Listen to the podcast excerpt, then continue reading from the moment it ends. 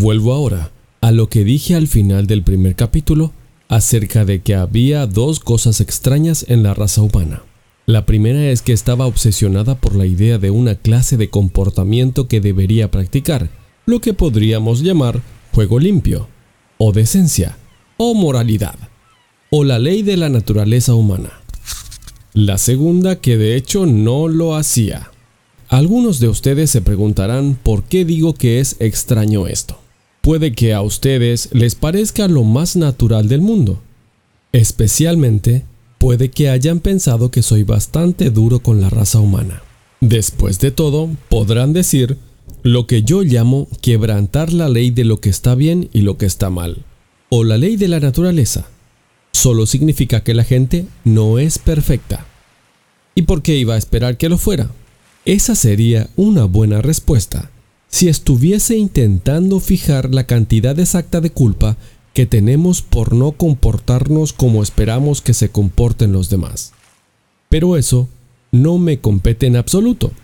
Por el momento, la culpa no me concierne. Lo que intento averiguar es la verdad. Y desde ese punto de vista, la sola idea de algo como imperfecto, de algo que no es como debería ser, tiene ciertas consecuencias. Si se toma algo como un árbol o como una piedra, cada uno de ellos es como es, y no parece tener sentido decir que debería haber sido de otra manera.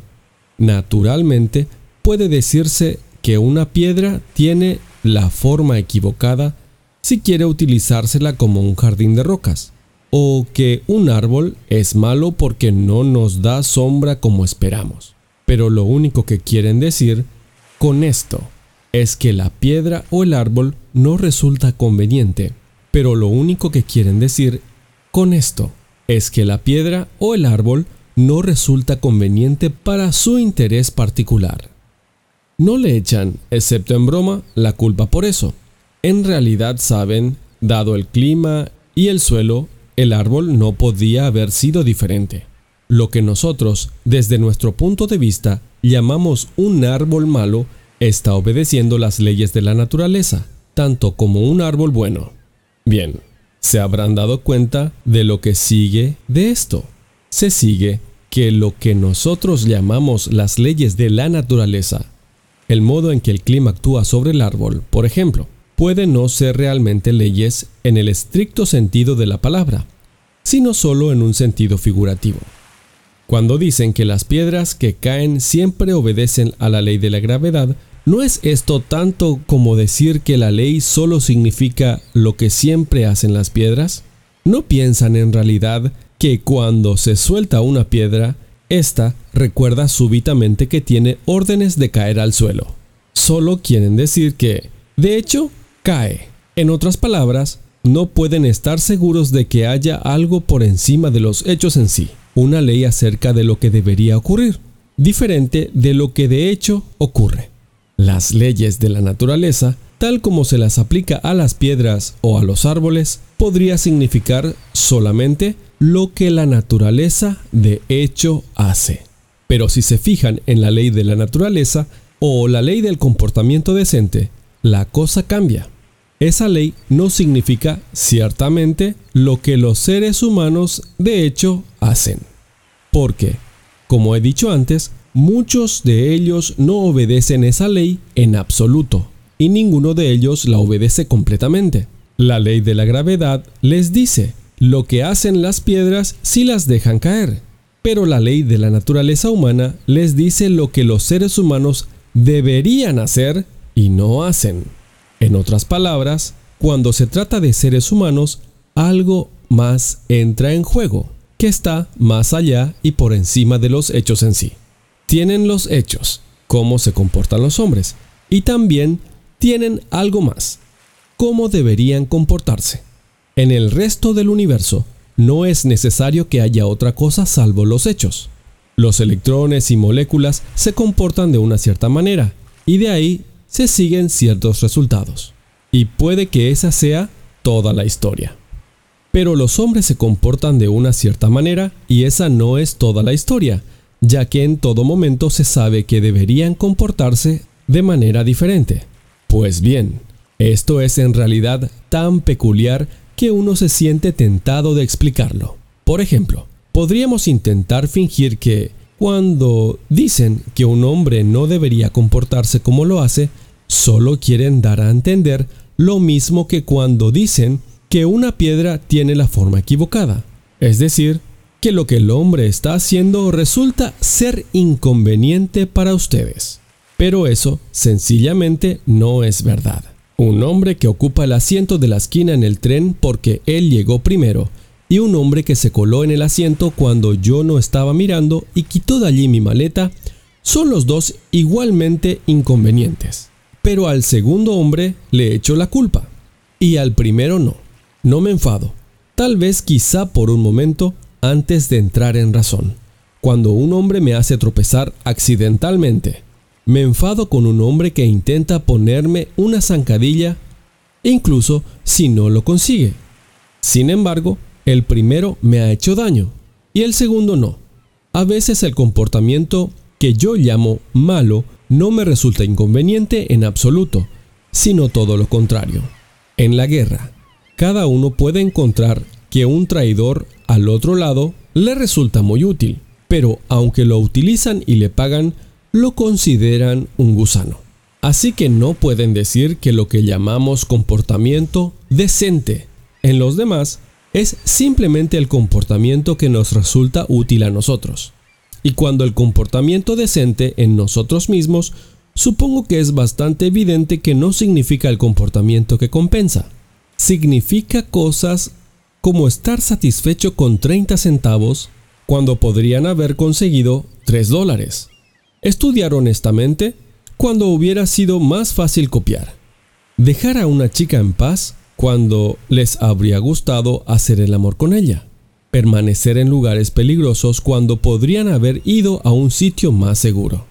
Cumplir promesas que habrían preferido no cumplir. Y decir la verdad aunque esto les haga quedar en ridículo.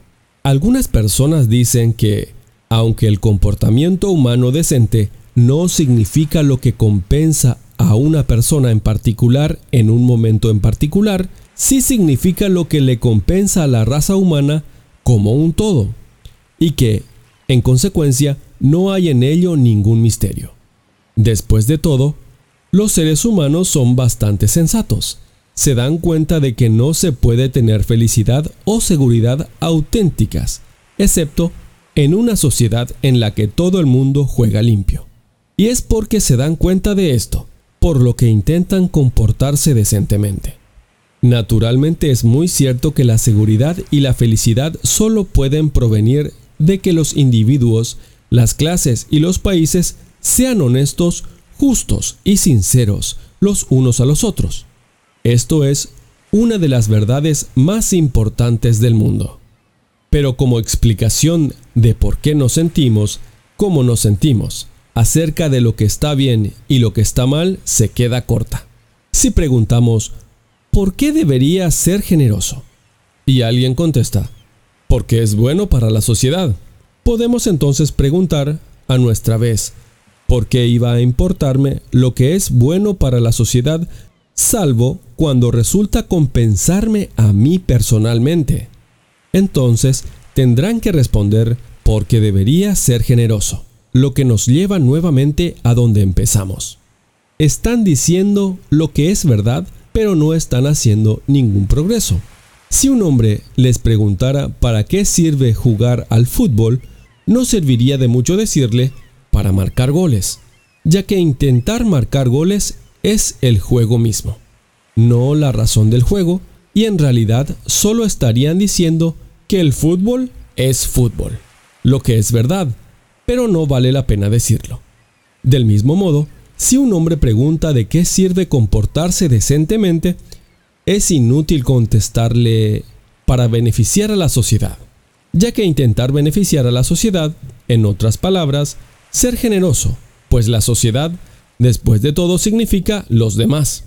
Es una de las cosas en la que consiste el comportamiento decente.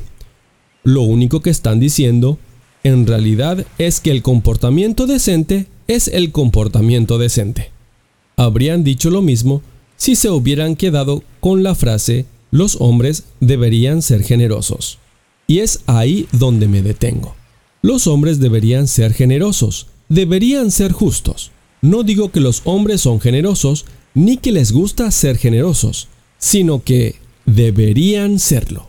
La ley moral o la ley de la naturaleza humana no es simplemente un hecho acerca del comportamiento humano del mismo modo que la ley de la gravedad es o puede ser simplemente un hecho acerca de cómo se comportan los objetos pesados. Por otro lado, no es una mera fantasía, ya que no podemos librarnos de la idea y la mayoría de las cosas que pensamos y decimos acerca de los hombres quedarían reducidas a un sinsentido si lo hiciéramos. Y no es simplemente una manifestación de cómo nos gustaría que los hombres se comportasen, para nuestra propia conveniencia, ya que el comportamiento que llamamos malo o injusto no es exactamente el mismo que el comportamiento que nos parece inconveniente e incluso puede ser el opuesto. En consecuencia, esta norma de lo que está bien y lo que está mal, o la ley de la naturaleza humana, o como quiera llamársela, debe, de uno u otro modo, ser algo auténtico, algo que está realmente ahí y que no ha sido inventado por nosotros. Y sin embargo, no es un hecho en el sentido corriente de la palabra, no del mismo modo que nuestro comportamiento real es un hecho. Casi parece que tendremos que admitir que hay más de una clase de realidad, que, en este caso en particular, hay algo que está más allá y por encima de los hechos ordinarios del comportamiento humano, y que sin embargo es definitivamente real, una ley real que ninguno de nosotros ha formulado, pero que encontramos que nos presiona.